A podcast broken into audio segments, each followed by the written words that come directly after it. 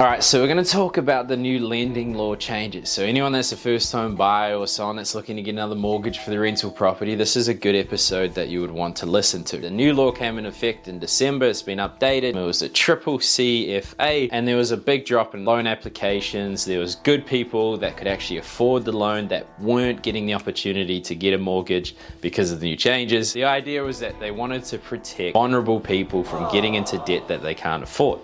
So there's three things to look at. Number one is what have they changed? Number two is why have they changed it? And number three is what does that mean for you? Which is the most important one. So we'll do that one last. So number one, what have they changed? So a really simple one that they've changed is they're no longer recognizing savings and investments as outgoings, which makes sense. You know, like if you take on a mortgage and you're saving and you have investments, it might make sense that you might be able to use that for your mortgage. So why are you calculating that as an outgoing? The other thing is they were looking at the last three to six months of your expenditure and assessing how much you're spending on Uber Eats.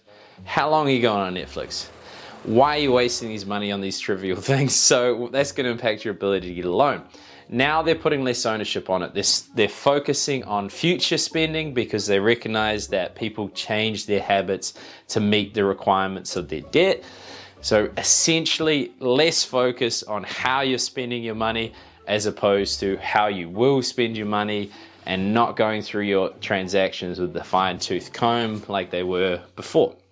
And the final piece that they're actually going to focus on clearly defined examples so it's easier for lenders to recognize what they should do in certain instances. And that steps into the why. Why are they doing that? Because essentially there was a huge risk for banks and lenders in terms of a fine.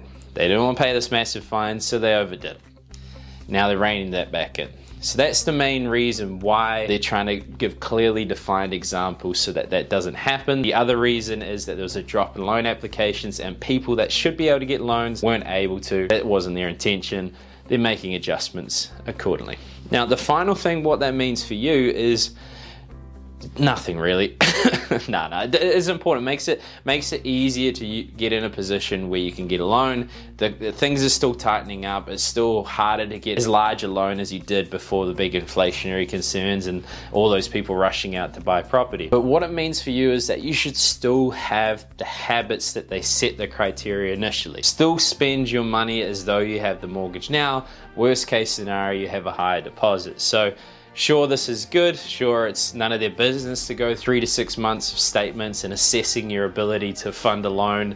I reckon that's none of their business, but you can still have the habits of someone that's going to pay down their debt because the sooner you pay down that debt, the sooner you become financially free and can start enjoying life the way that you want to.